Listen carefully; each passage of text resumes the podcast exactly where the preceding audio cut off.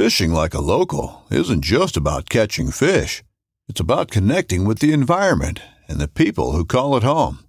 It's about hearing the stories and traditions that have been passed down for generations and sharing unforgettable moments with the people you meet along the way. Fishing like a local is having an experience that stays with you forever. And with FishingBooker, you can experience it too, no matter where you are. Discover your next adventure on FishingBooker. This upcoming concert season will be all about the boots, and Tecovas is your stop for the best in Western style. Tecovas has seasonal and limited edition offerings this spring and summer, including men's and women's boots, apparel, hats, bags, and more. All Tecovas boots are made by hand in a time honored tradition with timeless styles that are always on trend. And Tecovas has first wear comfort with little to no break in period. It's hard to find this level of comfort paired with this level of style. Stop by your local Tecova store, have a complimentary drink or two, that's WCB style, and shop new styles. The smell of fresh leather and friendly staff are at your service. Many stores even have leather custom branding to make your boots truly personalized. And with regular live music and events, there's no in store experience like it. If you can't make it into a store, just visit tecovas.com. That's T E C O V A S.com. They offer free shipping on all boots, as well as free returns and exchanges, and ship right to your door. Go to tecovas.com and find your new favorite pair of boots today. Athletic Brewing Company is reimagining beer for the modern active adult. Their great tasting athletic craft brews let you enjoy the refreshing taste of craft beer without the alcohol or the hangover. You can enjoy them anytime, anywhere, and still be healthy, active, and at your best. And win AB1 North American Brewer of the Year at the International Beer Challenge, the judges were shocked to find out it was alcohol free. I mean, seriously? Buzz free beer that is better than the rest.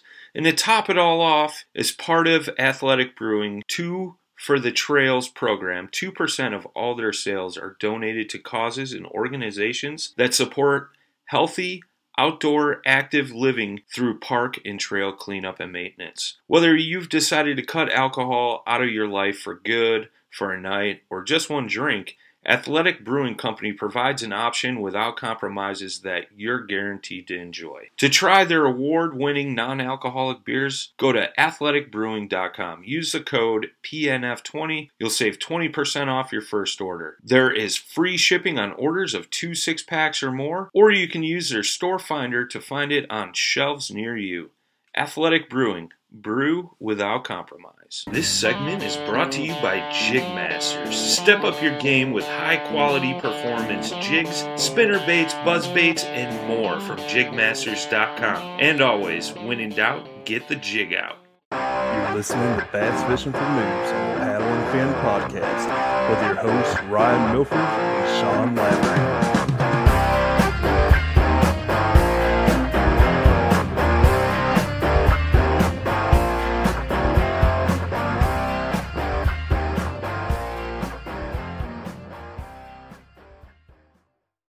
Welcome back to Bass Fishing for Noobs on the Paddle and Fin podcast. I'm Ryan. We got Sean. What's up, here. What's up? What's up? And uh, it's just us tonight. No guest. Um, yeah, so it was brought up in our Paddle and Fin group chat of a kind of beginning kayak or what I need, that sort of thing. And we've done episodes like that in the past, but it's been over a year. So we thought, you know, it'd be a good idea to revisit uh, that right there. And so to this episode is just going to be, you know, intro to kayak fishing, what you need, what, I don't know, probably go over some stuff that people say you need that maybe you don't necessarily need and all that good stuff. How you doing tonight, Sean? Not too bad. Not too bad. I'm glad it's uh, kind of the end of the week. I'm looking forward to uh, uh, taking it easy a little bit. I don't think I'm going to have too much fishing uh, since it's just getting downright cold out there. And what's out there? Uh, what is it right now? It is like what, what on average? Like, what's your days been like? Uh, today was a high of 36. So tomorrow is going to be a high of 32. Monday's thir- or Sunday's 36, but then Monday, Tuesday, and Thursday of next week we have snow. So, Oh, awesome. yeah, yeah. well, except for you know, then the water is going to freeze over, and uh, I'm definitely not going to be able to get out kayaking at all. So, Dude, we got uh, 40s and 50s every day. Monday's a high of 62, but thunderstorms. So I actually been out. I, I I went out um, the last three weekends, even though it's been pretty cold. And uh, but now um, I saw a couple people posted videos from the lake uh, that were the guy was busting through a layer of ice with his uh, trolling motor, and I'm like, eh, that's gonna start getting a little hairy. So yeah, and the river wasn't frozen, but uh, that'll probably take a while. But that's always kind of I, I don't know, made me question it. Like I've seen videos of people like breaking through ice with their kayak. And. I've seen Brad Hicks do that, so I mean, that's got to take a toll the whole of your kayak. You would think so. You would think so. But I guess it depends how thick it is. If it's just like a thin layer on top, maybe. But and I know they say the river doesn't freeze quite as fast as you know because it's moving and everything. But uh, it also was flowing pretty good the last. I actually went out on the river the last time I went out, and uh, I was definitely tired when I got back because it was uh, moving pretty good. So. All right, well, let's get into this. Um, I guess first things first, if you're going to get into kayak fishing, you got to have a kayak. So, how long you been kayaking now? Uh, 2017 is when I bought my first kayak, Okay. and and uh, I started with uh, Wilderness Systems Tarpon 100.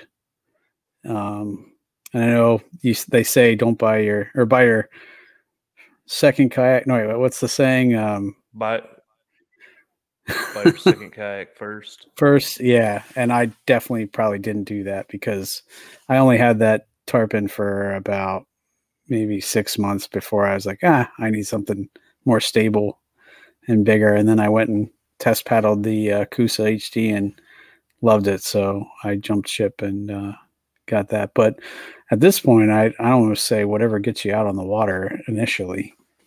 You know, I know that goes against the buy your second kayak first, but what'd you start out in? I started out in a Pelican Challenger 100. It was like a, I think new is like $250.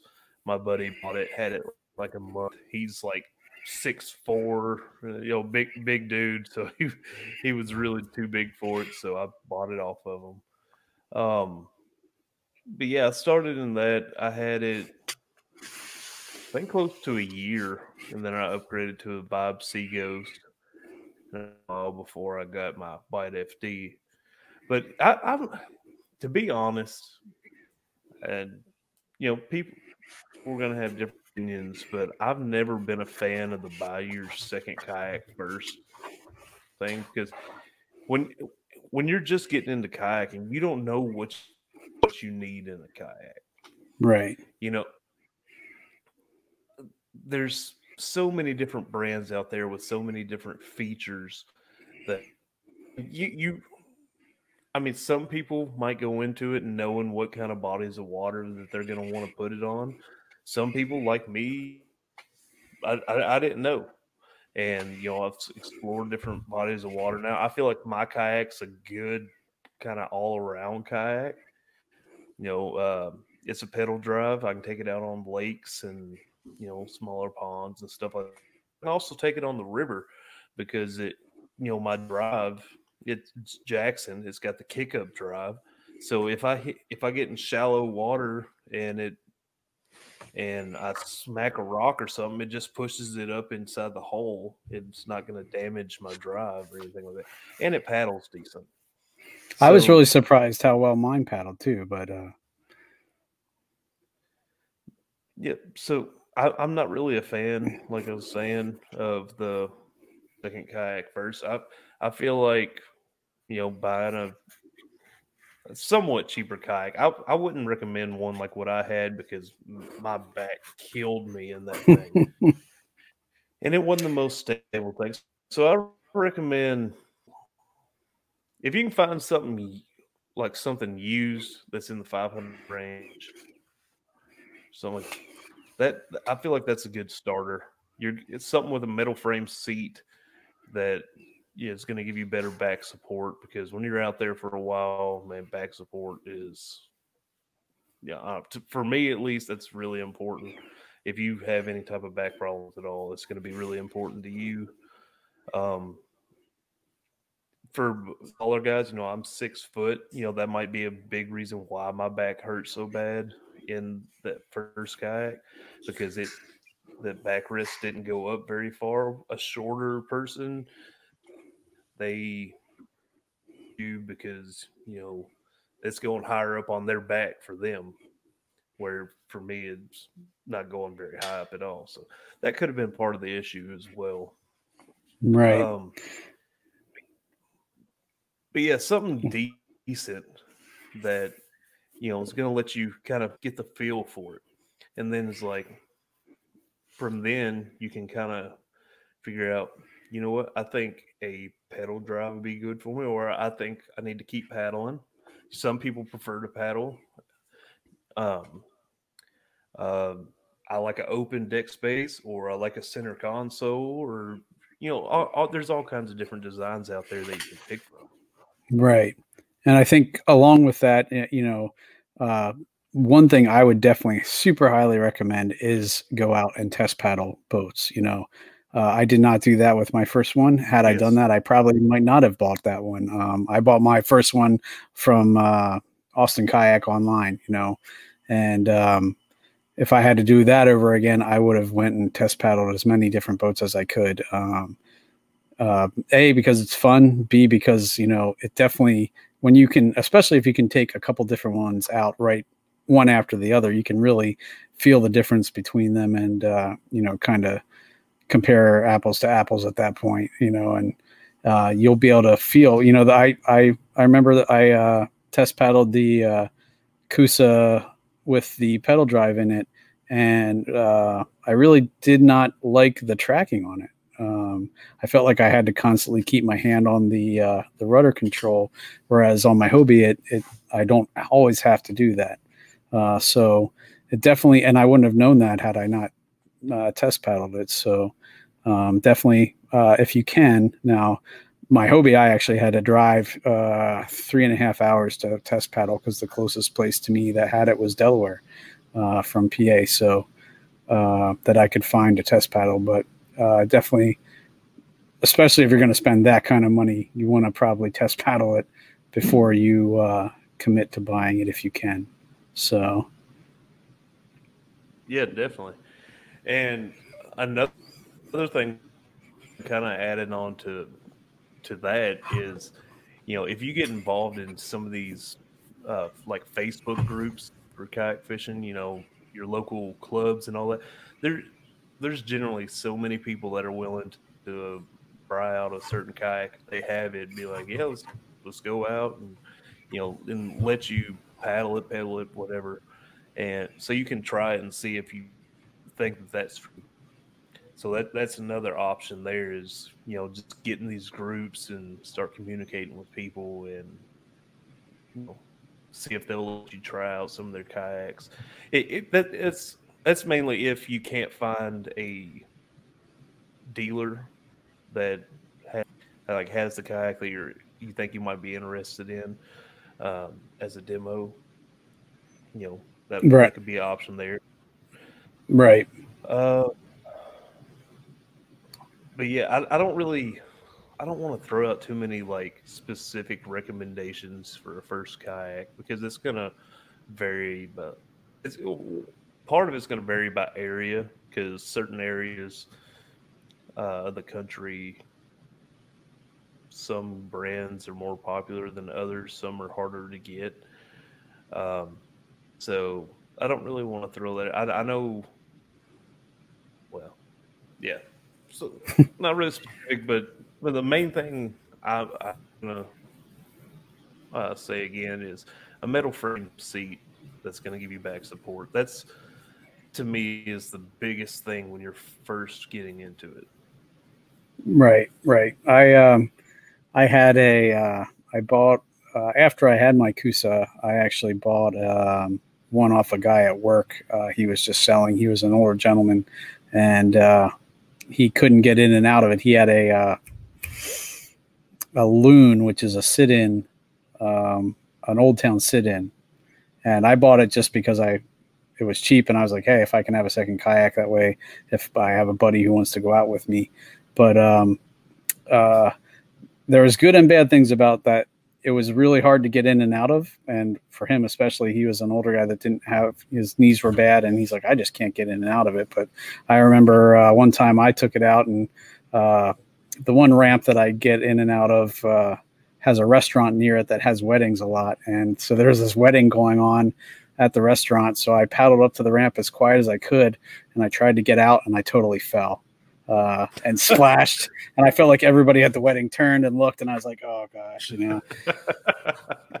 but uh, so, uh, but that would that only had a uh, the seat was kind of on the floor of the kayak, and um, you know, I just didn't really like even paddling it because I felt like I had to have my arms up so high to kind of get around. Plus, you know, it did have rod holders, but it just wasn't very good for fishing. So it was the angler version of the loon, but um, so yeah, again, you know, but there might be people out there who were like, "Oh man, uh, sit-in's great," you know, uh, that that's for me. So just make sure you try out, uh, you know, different kinds and just put some thought into it.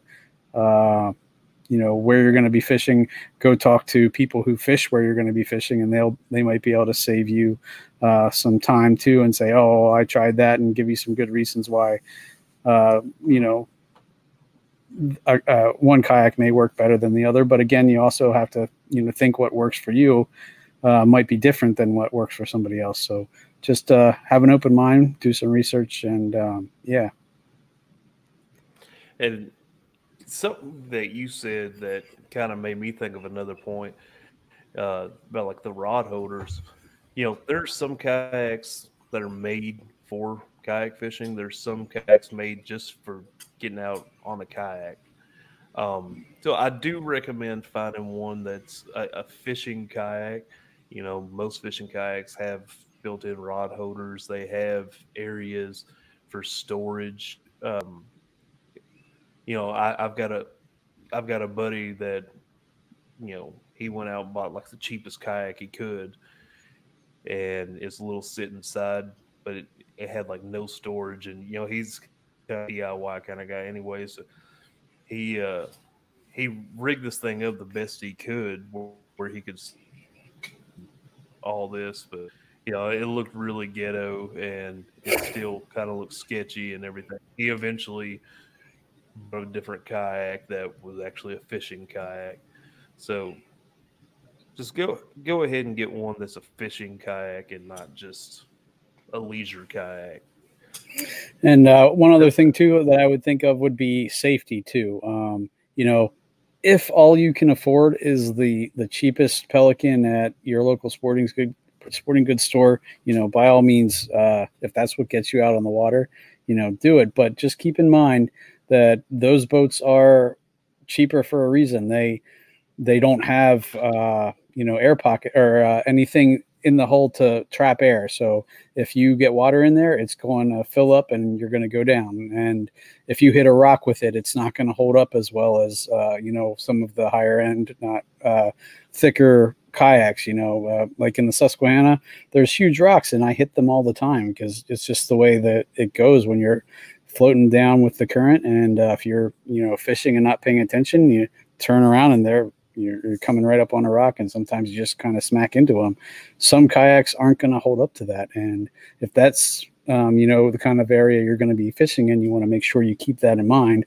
Versus if I'm out on the lake, there's no current. You know, the worst thing I'm going to do is the wind is going to blow me into shore, and I might you know bump the shore a little bit. You know, that's a little different than being on a river especially with some kind of current and big rocks like that. So um, you want to look at the safety aspect of it too, uh, and keep that in mind when you're picking your kayaks.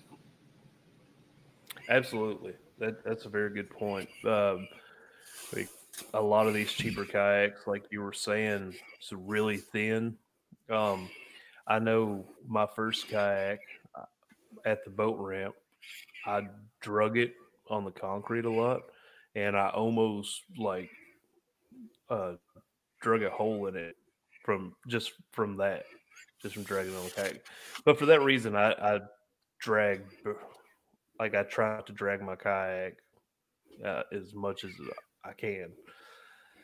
Um, sorry, with a uh, a better quality kayak now, I still try not to drag it, but, because of that, it scared me.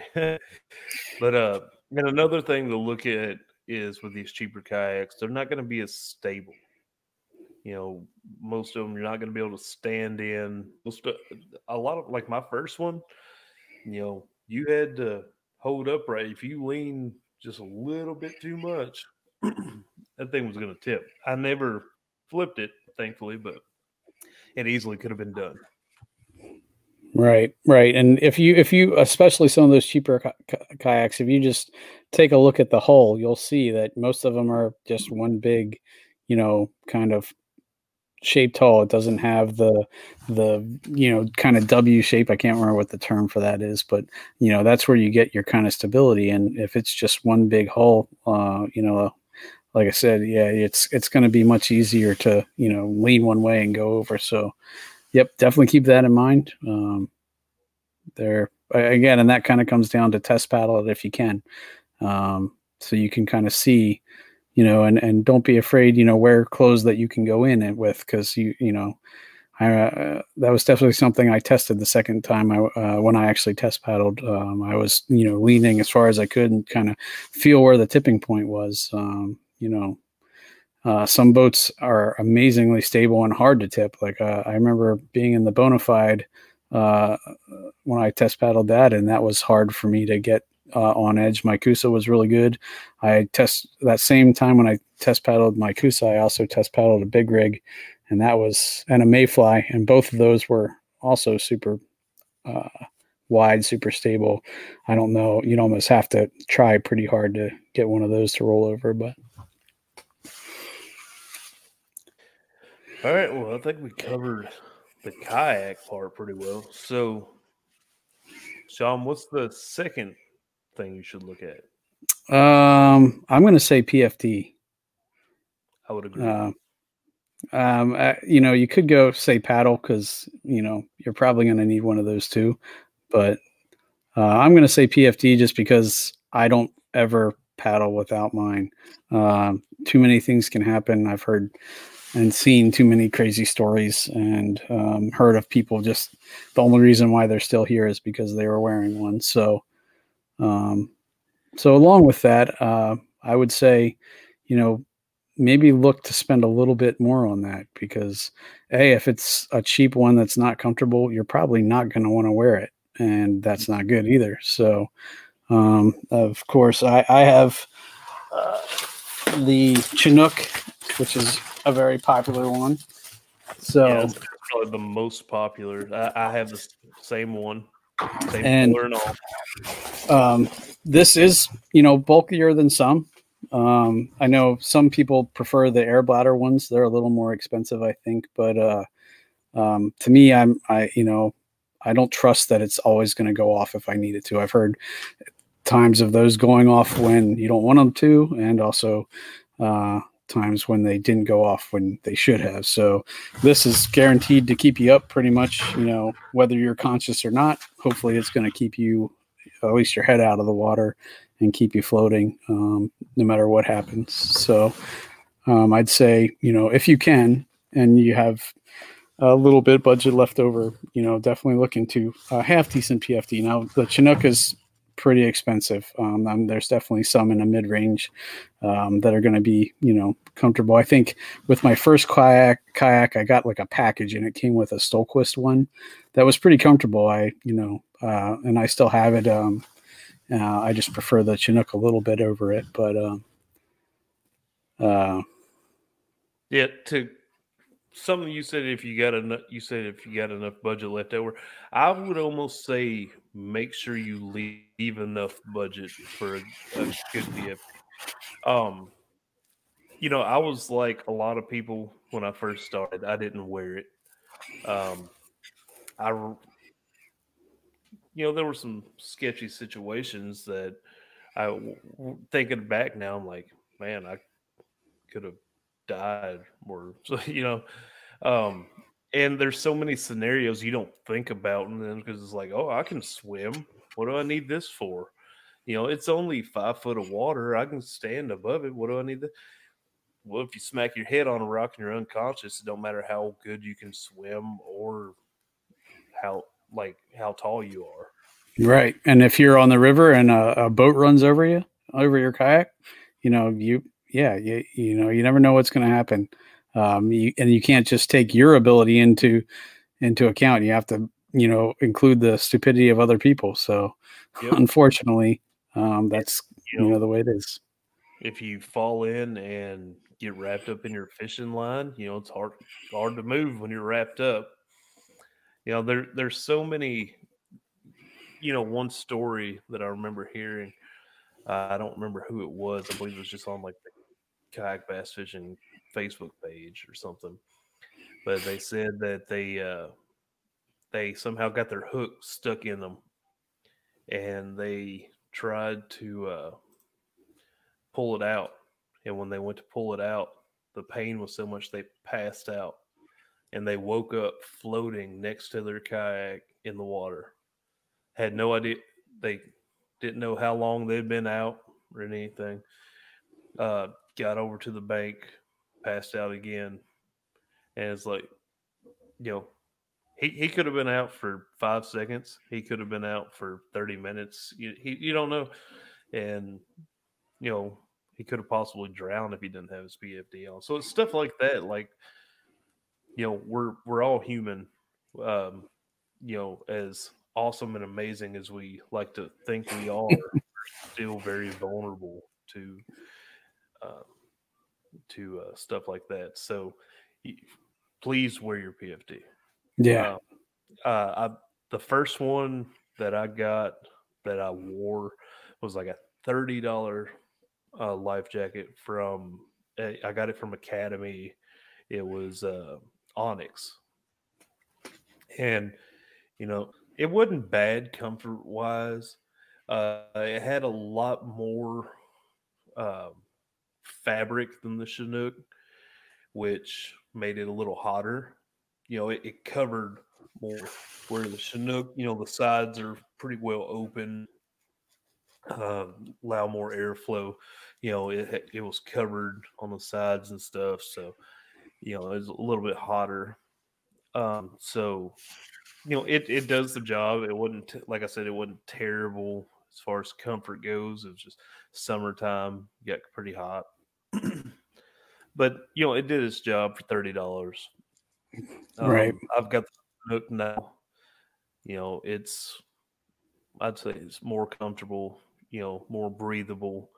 Uh, the pocket layout is better on it. I, I I use my life jacket as a utility. You know, all the pockets keep all kinds of stuff on it. I've I've got my boomerang line uh, clips.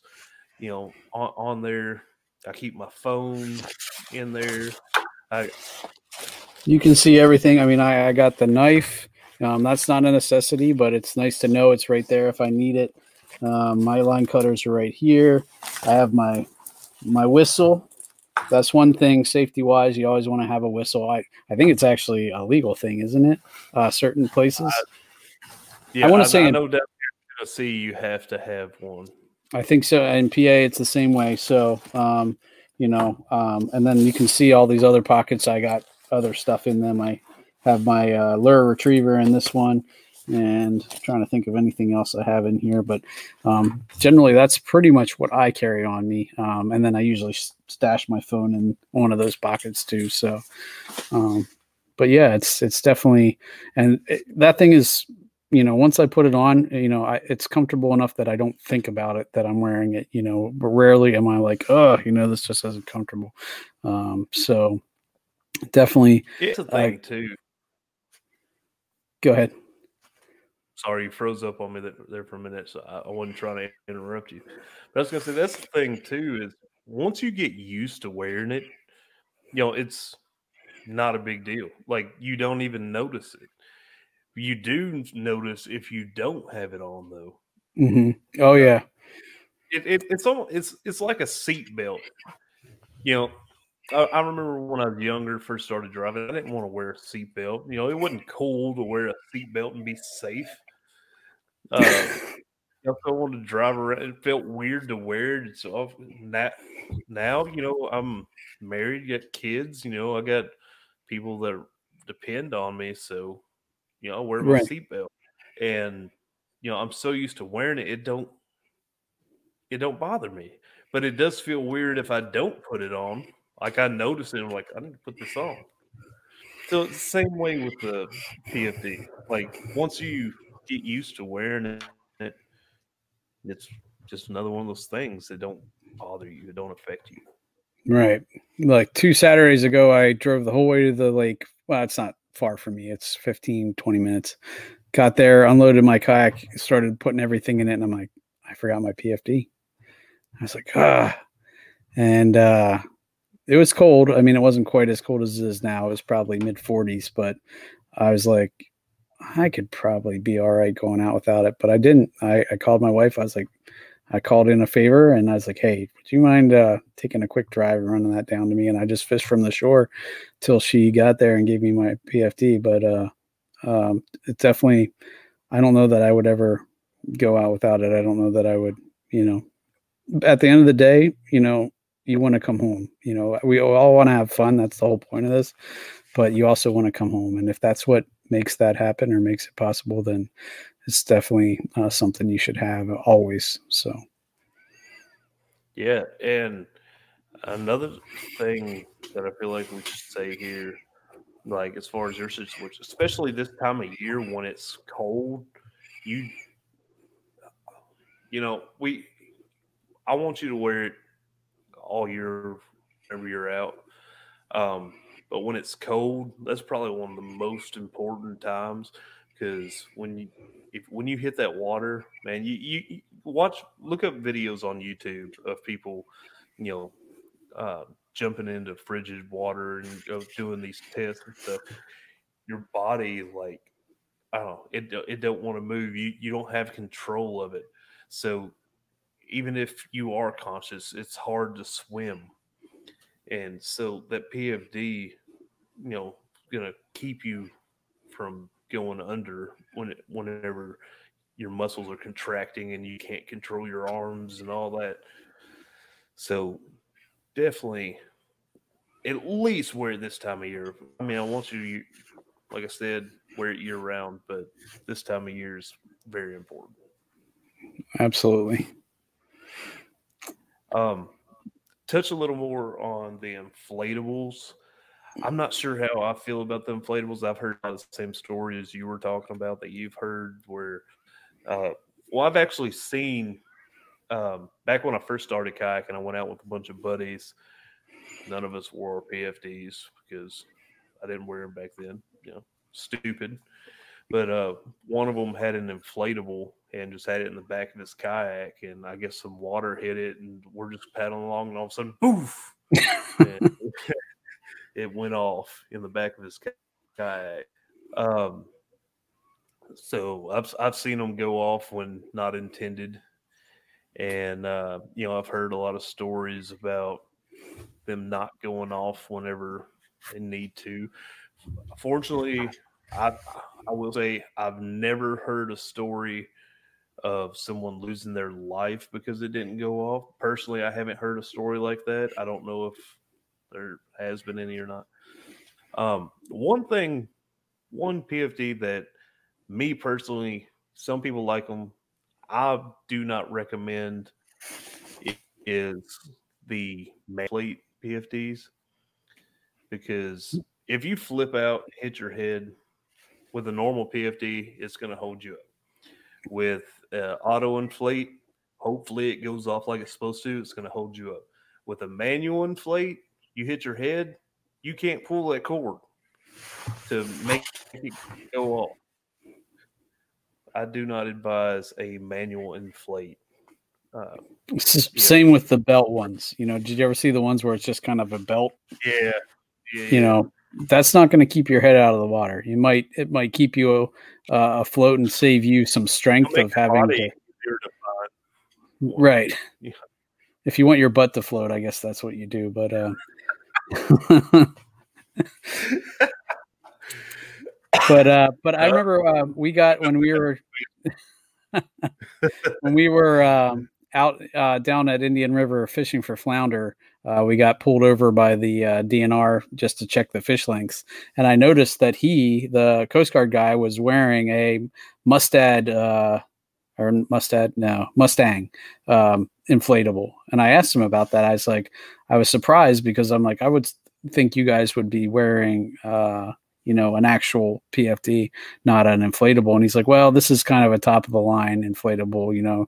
But um, uh, that kind of that when I saw that, and initially I was I don't I never had thought I would even try one, but after I saw the Coast Guard guy wearing them, I'm like, okay, maybe you know if you spend some money and get a nice one, they they're probably you know worth or you know worthwhile but uh you obviously Yeah, I, went and looked at the the model he had and it was it was pretty expensive so um probably paid for his. yeah Uh, but yeah, I definitely wouldn't go cheap if I was going to do auto inflate. Um, I believe NRS recently came out with the auto inflate.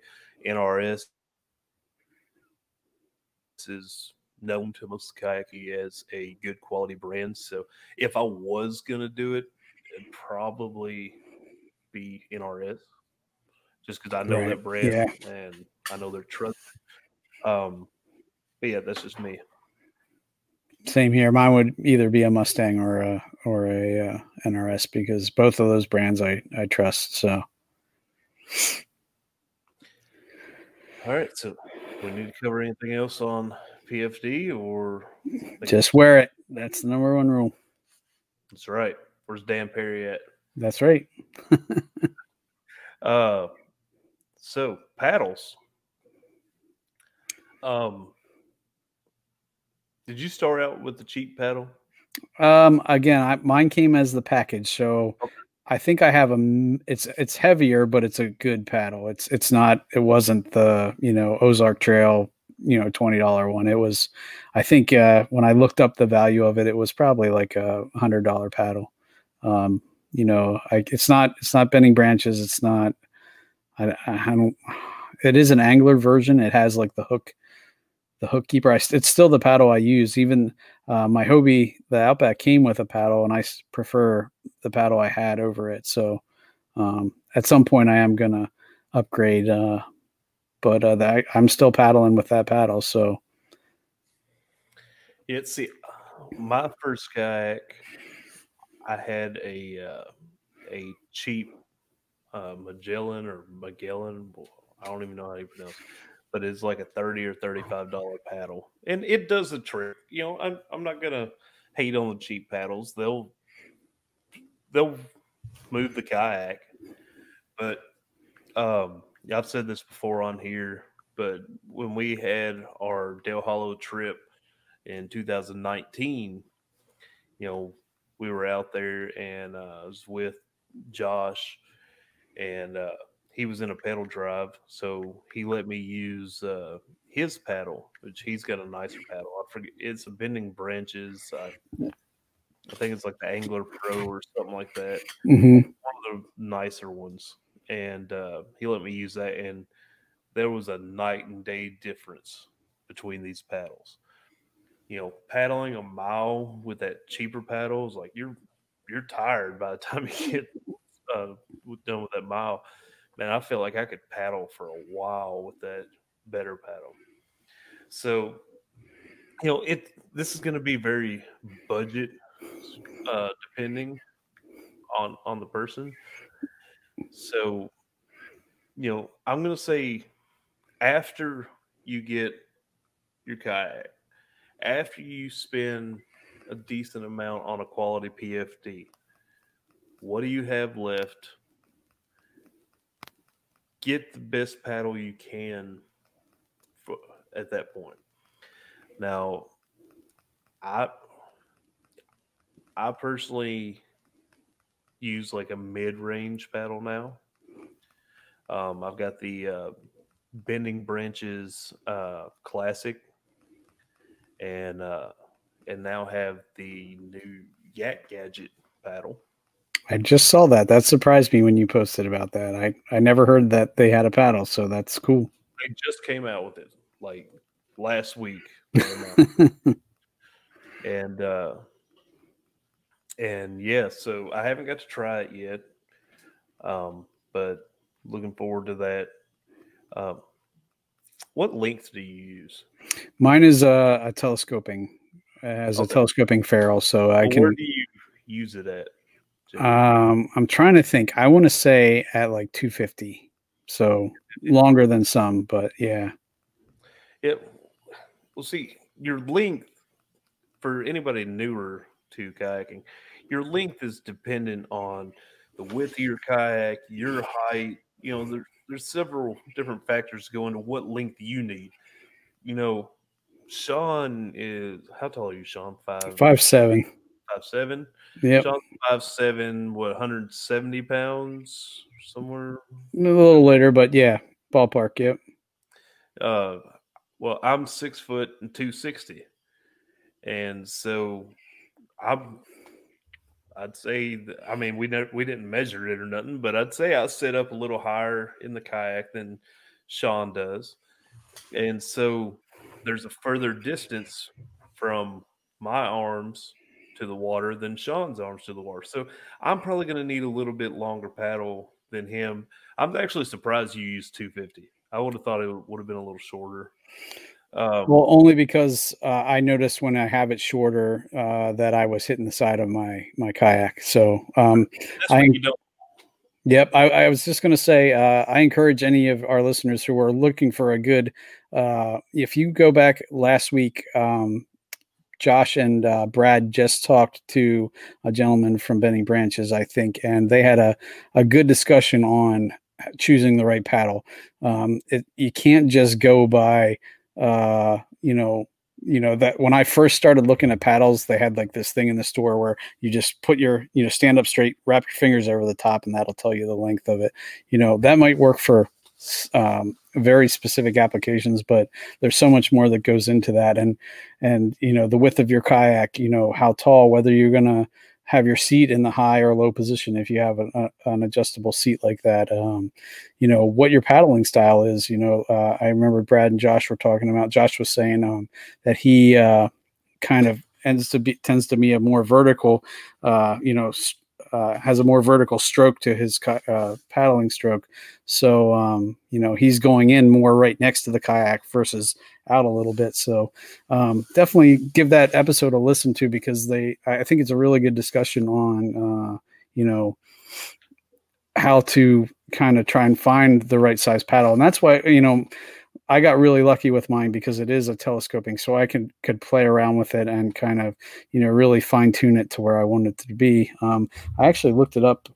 I, it's actually the uh, at paddles pursuit angler um, that's the paddle that i have and still use it's the one that came with my very first kayak and um, it's 150 on austin kayak um, so it is probably a mid-range paddle too uh, but it's worked well for me. Um, and having that adjustable ferrule really, uh, you know, gave me the best of all the worlds because I could really, I didn't have to guess on my paddle length for the most part. I could put it, you know, fine tune it where I wanted it. Right. Yeah, and uh, you know, I almost got an adjustable paddle whenever I upgraded, but I didn't. I ended up getting that Bending Branches Classic. Uh, it's a 260, and you know, it, a world of difference just right there. You know, it's not as light as one like Josh has, the Angler Pro. Um, but that length, that length makes so much of a difference because, like you said, you know, with with my cheap paddle, and that's one thing with cheap paddles is I don't know of any of them that come in like longer lengths, like two thirty max Right. And that's what I had, I believe. It was a two thirties centimeter. And uh and I I would, you know, hit my kayak. There were times where I'd go to paddle and like the paddle would come up out of the water, and it's like I was just slinging, trying to sling water on the person behind me. Is what it looked like. um, but it was because my paddle's too short. I got that 260. I don't have that problem. I don't smack my kayak. I, I don't you know, barely get in the water. And um, yeah, the uh, Yak Gadget one right right now he's only got a 250. I feel like they're going to come out with more sizes eventually, but like I said, they just dropped this. Um, but uh, right now it's a 250, so it's a little bit shorter than what I'm used to. But I don't paddle a whole lot now since I got the pedal drive, so not too terribly worried about it. Eh, I, I'm interested in trying it out, but it's got the little lure retrieving hook in it too. Uh, I will say that I wish mine didn't have that because um, my line gets caught on that when I when I have it if I'm pedaling or if I you know I've had it catch more times in it than I, I might have used it to actually get my line off of something maybe two times and i bet you i've caught my line on it probably a hundred times easy you know um, to the point where now i try and when i put it on my paddle holder um, next to my uh, you know next to me i spin it so that it is down so that uh, my line isn't as likely to catch on it because but it, it, it drives me bonkers i almost wish it wasn't there Let's see. I disagree with you there. Um, one, I, I don't use my paddle a whole lot. Like once I get away from the bank, I put it up, and uh, don't really use it a whole lot until I'm coming back in. Um, but I believe the little notch is in the back whenever I put it on my holder. Okay. So I haven't had a lot of issues with it catching that, but it has saved me. Really? Much. Um, I've had rods fall in the water, like in like four or five feet of water, and been able to stick that down there and catch my line with that little uh, cutout and pull my rod back up. Okay. Um, I've caught got caught in trees. See, that's like, the the two maybe two or three times I've used it has been when it my stuff is in a tree. Yeah, and you just hook on to the lure with it and yank it down. Mm-hmm. I've used that. Um, I've never really used it for what I always thought it was for, which is lure retrieving in the water. Mm-hmm. But uh, yeah. So I, I, I like having it personally, I guess that's a preference thing as well. Yeah, I, I and again, I, I it might just be you know that I haven't used it as often as I should have, but uh, I just feel like it's just one more thing I end up getting snagged on for whatever reason. And it always seems like I'm like, it's such a small thing that you would think it would just pass over, but somehow half the time my line just finds its way in there. I'm like, what the heck? uh, but yeah, um, as far as paddles go, I don't I don't know if there's too much more we can really touch on that isn't better covered or already covered in the episode that Brad and Josh did. So I'd say for more paddle reference on what you should need, go listen to the episode that Sean was referring to. It's going to give you better detail from people that are smarter about that kind of stuff than us. I almost want to want to go on there and chat with a Bending Branches rep just to see what they would consider the best paddle for me. Just because uh, he was saying that they do that, and uh, I was like, that sounds like a really good idea. Because um, even though I, I do pedal a lot too, uh, it is it, it is on my upgrade list of things I'd like to do. And um, you know, the way they talked, you know, you get it and it will last. If you buy a good one, even though it's more expensive, you know, if you buy a good one, it's going to last for you and be like uh, something you know you'll just be able to keep using over and over. So that is on my wish list for sure. All right. All right, so we have a kayak, we have a PFD, we have a paddle. Um, what do you think's next? I mean, you're gonna need a fishing rod, but I, I don't really want to go into that too much. You know, if you're experienced fishing, you already have that. You already know what you want or need. Um, if you're not, I'm gonna say just get you. Don't go super cheap. Get a decent combo. Uh, What would you say is like minimum you wouldn't spend on a combo? Minimum I would spend on a combo? No, to, just to get started. You think fifty bucks a fifty dollar combo would be? Yeah, I'd say fifty bucks would be fine getting started. You know, that way you got something decent, but you ain't got a ton invested into it if you end up deciding it ain't for you. Um, but yeah, I'd I'd, I'd say that. Right. Um, Don't, did you get did you have a crate right away? Um, yeah, uh, just a plain old milk crate that we had laying around the house. Um, and I think I took some PVC, cut it down, you know, and made made my own rod holders, zip tied them to the back of the crate. Um, that and that, I rocked that for quite a while uh, until I until I upgraded to that crate bag that I had for a long time. But uh, yeah, at first it was just a just a milk crate. So Yeah. Um, I didn't have one at first, like with my cheaper kayak, because I didn't feel comfortable turning around and trying to dig in a crate because it wasn't very stable. Um, I made my own uh, once I got my Sea Ghost, and uh, you know, same thing, milk crate, and uh, yeah, I actually took a second milk crate, cut the bottom off of it, and made a lid for my milk crate, and uh, yeah, got a little latch on it and PVC made rod holders out of it, zip tied them on. You know, DIY crates like that, they're gonna they're gonna do you fine.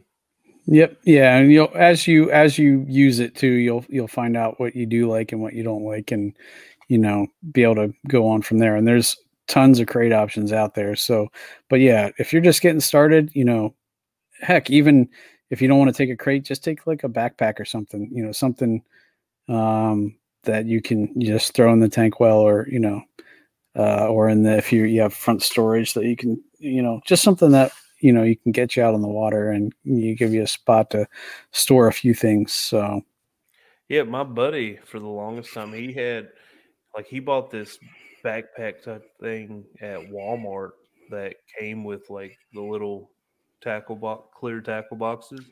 Mhm. you know, it's got a spot for that. It's got a spot where you can put your soft plastics. It's got a spot for tools and stuff. It's really, really kind of cool. Like I'd almost be interested in one of those just for like, you know, bank fishing, but I don't do a whole, whole lot of bank fishing. But it would it'd be cool for that. Like so just keep in the truck if you ever want to go and bank fish. You just grab that, and throw it on your back, and go. But he used that for a while. and uh, you know it did him pretty good.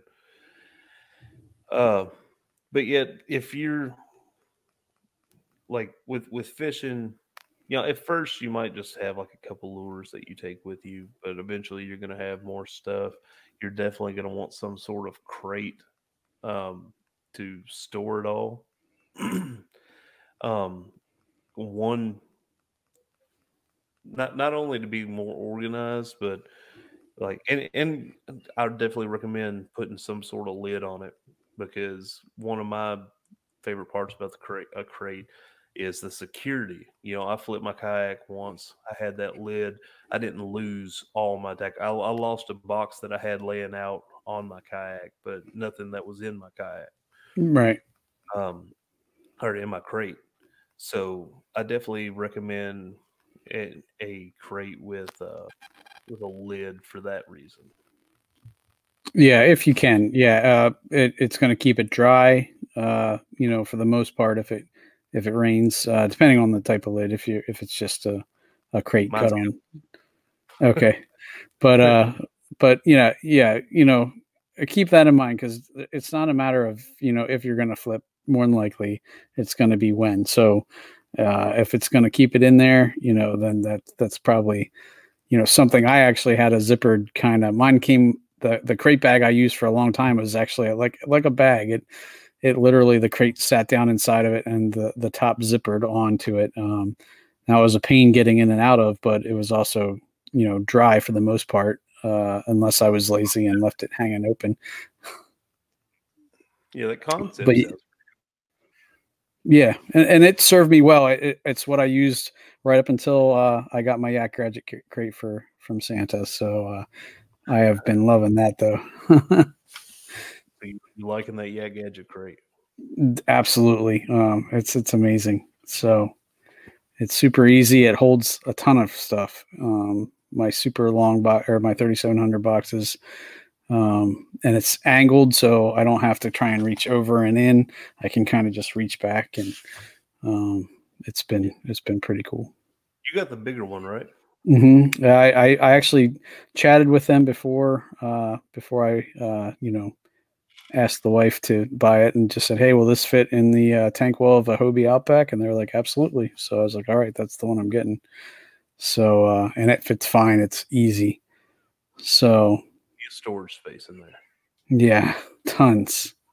And uh, you can mount rod holders right to it. Um, I saw that uh, Dan Perry had that set up, so I, I kind of modded it a little bit. I I put mine on the side, and so I have the three on the back that stand straight up, but then the ones on the side I angled so that I can have a little bit more horizontal rod storage. Dan's setup is awesome. Mm-hmm. Yep, yep.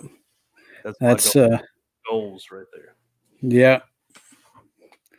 Um, but I, you know, I that's one thing I I wish that Hobie had would be like horizontal rod storage on the kayak. Like you know the the PAs have you know where you can have a couple rods on either side of you, just flat on the bottom, and uh, that's one thing you know that I you know really wish I had, and I'm still looking for a good way to do that on the Outback. But um, that's the next best thing, being able to at least have them uh, at a place where I can kind of set the angle of them and have my rods not straight up in the air. Because um, I've broken so many rod tips getting caught under trees and stuff. It's you know just I needed a better way. See, when I did my DIY crate, I, like I did not want my rods sticking up for the tree thing, getting caught in trees, one thing. Another big thing is I like to overhand cast, and I've caught rods going back to cast uh, before, and don't want to do that again. So I actually set my uh, rod holders up, rod holders that I made on my DIY crate.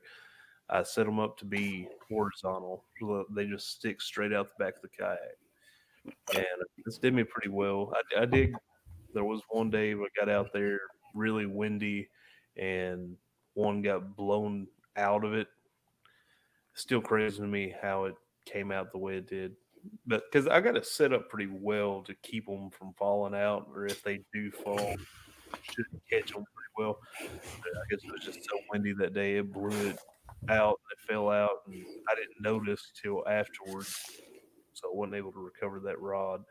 But other than that, haven't had any issues out of it. It's been great. I can go right up under trees. So if you're gonna make your own crate, that's something to consider. Uh, yeah. Uh, are curious about my design with those rod holders, shoot me a message on Facebook I'll send you a picture, show you how I cut them out. Yeah, definitely. If you know, if you're just getting into this, um, before you go and spend money on a, a, a, crazy crate, just YouTube crates or or you know Google it and just see uh, you know crate DIY and just look at the options that are out there. You can do a ton of stuff um, just getting started until you know you know 100% it's something you want to you know start investing more of your your money into. Um, there's a million and one do-it-yourself uh, things for kayaks out there, so uh, just you know and Google's your friend uh, you know, you'll you know just hop on the internet, do do some quick searching, uh, and and just look at what's out there. You're going to be able to save a ton of money um, just when you're getting started. Now, obviously, as you move down the road, you know there there might be things that uh, you know you you want to do or try, um, and at that point, awesome, go spend the money. But if you're just getting started, um, you know, don't fall into the trap that you got to spend money, a ton of money on the biggest crate and with the most rod holders and all that too. So I think that's definitely good advice. Yeah. All right, so we got kayak, uh, PFD, paddle, touched a little bit on rod for beginning fishermen, crate, what else is a necessity? I I don't know. I can't think of anything else that you like really need when you're first starting out. I feel like that's enough to worry with when you're first getting into it. How about things you might not need? Um, Oh yeah, how about an anchor? What's your thoughts on the anchor? I, Do you carry an anchor with you? It depends. Um, if I'm going out on the river, I like to have one. I've got it rigged up on uh, Anchor Wizard, um, coming off the front of my kayak because a lot of time I'm going out alone and I'm pedaling upstream and then I float back. So when I'm pedaling upstream, I get to, you know, if I'm wanting to sit in current or something and fish in that current, I'll drop it and it's going off the front of the kayak. So it sits there and holds me in that current facing upstream so I can sit there and cast. Um, other than that, I generally don't carry an anchor. Um, I don't, I personally don't see a lot of need for other than in a river, um, which I personally, you know, if you're going to do a lot of offshore fishing uh, on lakes and stuff, I could possibly see where that'd be come in handy. Um, but if you're newer kayaker and a new fisherman, you're probably going to stay close to the bank, beat the bank a lot. You're going to be moving a lot as it is. I don't really see a much of a need for an anchor for a newer kayaker. I and I agree with you. Um, I also have an anchor wizard. I kind of have a love hate relationship with that thing though, because um, I cannot get it half the time when I get it loose. I, I do it too much, and I, you know, then have to go home, take it off, you know, tighten it back up again. I've started to get a little better at that, but uh, I more I, I struggle with it at times. But uh, it, when it works, it works great. Um, you know, I just uh, but I the, that was one of the first things I I, I bought for my uh, first kayak was a, an anchor, and I went out and had an anchor trolley put on, and I didn't know what I was doing. I, I never used that anchor trolley on my first kayak, um, and um, I had one on my Coosa, and I did use it on my Coosa, I, but not enough. So when I got my Outback, I didn't even have one put on because uh, um, I don't feel like I used it uh, enough to necessitate it. So um, I, I when I look back at all the money I spent on things that I never used, it it's kind of frustrating. So, you know, definitely the simple, keep it simple uh, uh, until you know you you know what kind of fishing you're going to do the most of. You'll you'll figure out what you need and what you don't. If you uh, don't feel like you have to go and buy everything, you know, I definitely wasted a ton of money uh, on different things that I didn't need. So trying to think of what else I, I bought that I didn't need. Um, you know, we didn't really talk about a net. Do you feel like you need a net when you're first starting out? I I would say no. Um, again, especially if you're starting with a smaller kayak, you're not going to have the the space for it. Um, especially, you know, I have I've just upgraded my net too, so I have a half decent sized net now. Um, this is the uh, what a uh, I'm trying to think of what the make of that is. Um, I just what is it? Said I feel like it starts with a G. um never true last or never last is that it everlast i think that's it and this is actually their g3 it's actually YakNet. it's Was- right then. yes so um that one's the YakNet. it I, I just that one just came out too um that one has a little bit of a telescoping handle so it's nice but up until that for the first what i've been fishing since 2017 until just now i had a little trout net that was you know big enough to hold a half de- decent sized bass or catfish, but it the handle was broken off on it, like so, you know it, and it worked. I, I usually kept it under my seat um, until I needed it, and that worked pretty well for me. So, um, but I don't know that I necessarily need you need it. You know, it definitely comes in handy, and if you catch you know that PB, you're going to want to have something you can put under it if uh, you know you're bringing it in the boat and you know you look down and see you only got one hook in it uh, on your treble hook you know it definitely is peace of mind but do you need it absolutely probably not I'm gonna agree with you and disagree with you at the same time. Like you, you brought up a a great point. It's if you're in a cheaper kayak, you might not have the room for a net. But if you do, I recommend having one. You don't have to go spend a bunch of money on a net.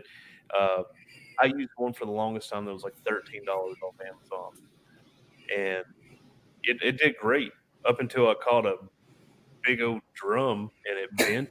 we used it afterwards, but it, it bent it pretty well with a big drum. But uh,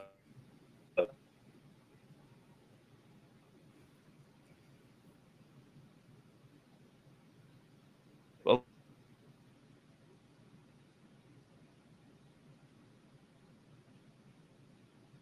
You still there? Did I lose you?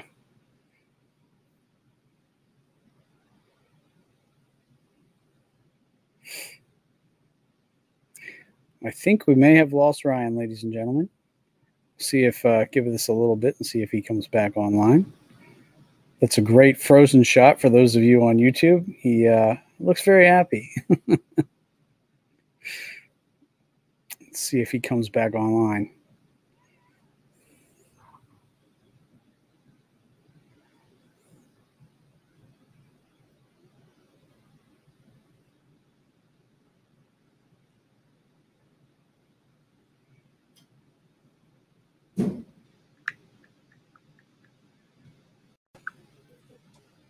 There you are.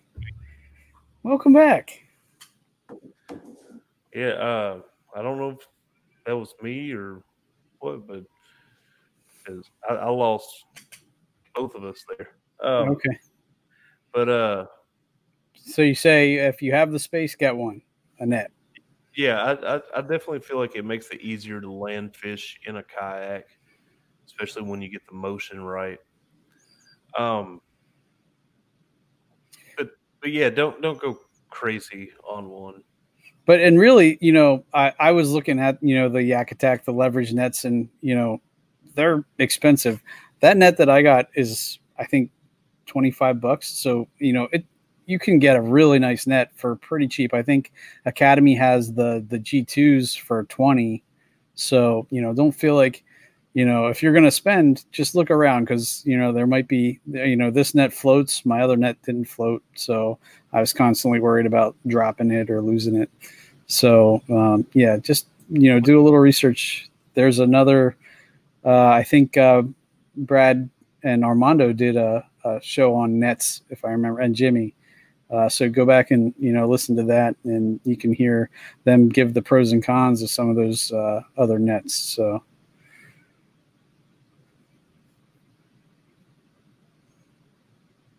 I think I lost Ryan again. Wonder if it's me or him. Now he looks, you know, very thought provoking. You know, this is going to be a good fodder for the YouTube crowd, you know, if we leave this in there. See if he comes back. But um, yeah, definitely uh, keep a lookout, do your homework for the Nets. Uh, there's a ton of options out there. Um, but uh, you don't necessarily need the biggest, and especially if you have a smaller kayak, you're not going to want the biggest net you can get. Um, we'll uh, let Ryan's uh, hopping back in.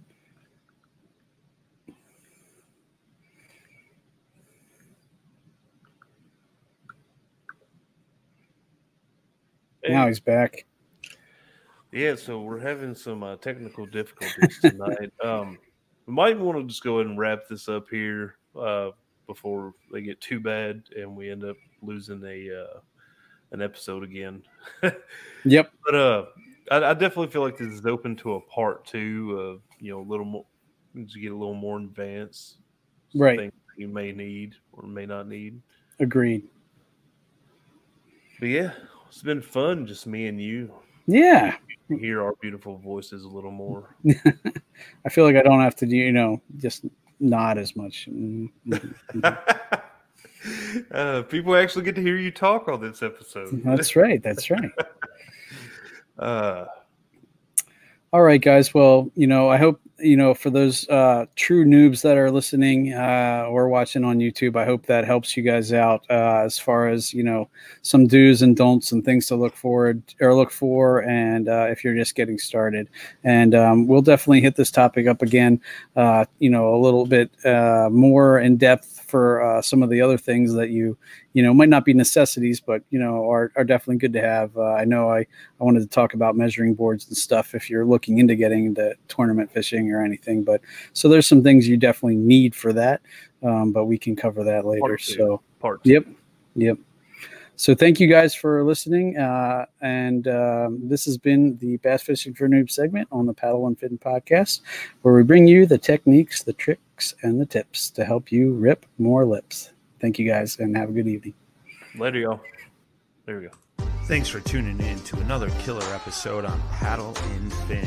Don't forget to go check out our website at paddle, the letter N, and fin.com. Don't forget to check out the YouTube channel at Paddle and Fin. If you got a question, comment, want to hear from a future guest on a future episode, feel free to email us at paddle, the letter N, and fin at gmail.com. Don't forget to follow us on social media at Paddle and Fin on Facebook and Instagram. Shout out to our show supporters, Anglr. The Anglr button and app just makes for a better time on the water and creates a virtual logbook for every fishing outing out on the water. Shout out to Rocktown Adventures, located in northern Illinois, for all your kayaking, camping, and hiking needs. Shout out to Jigmasters Jigs. When in doubt, get the jig out. Go to jigmasters.com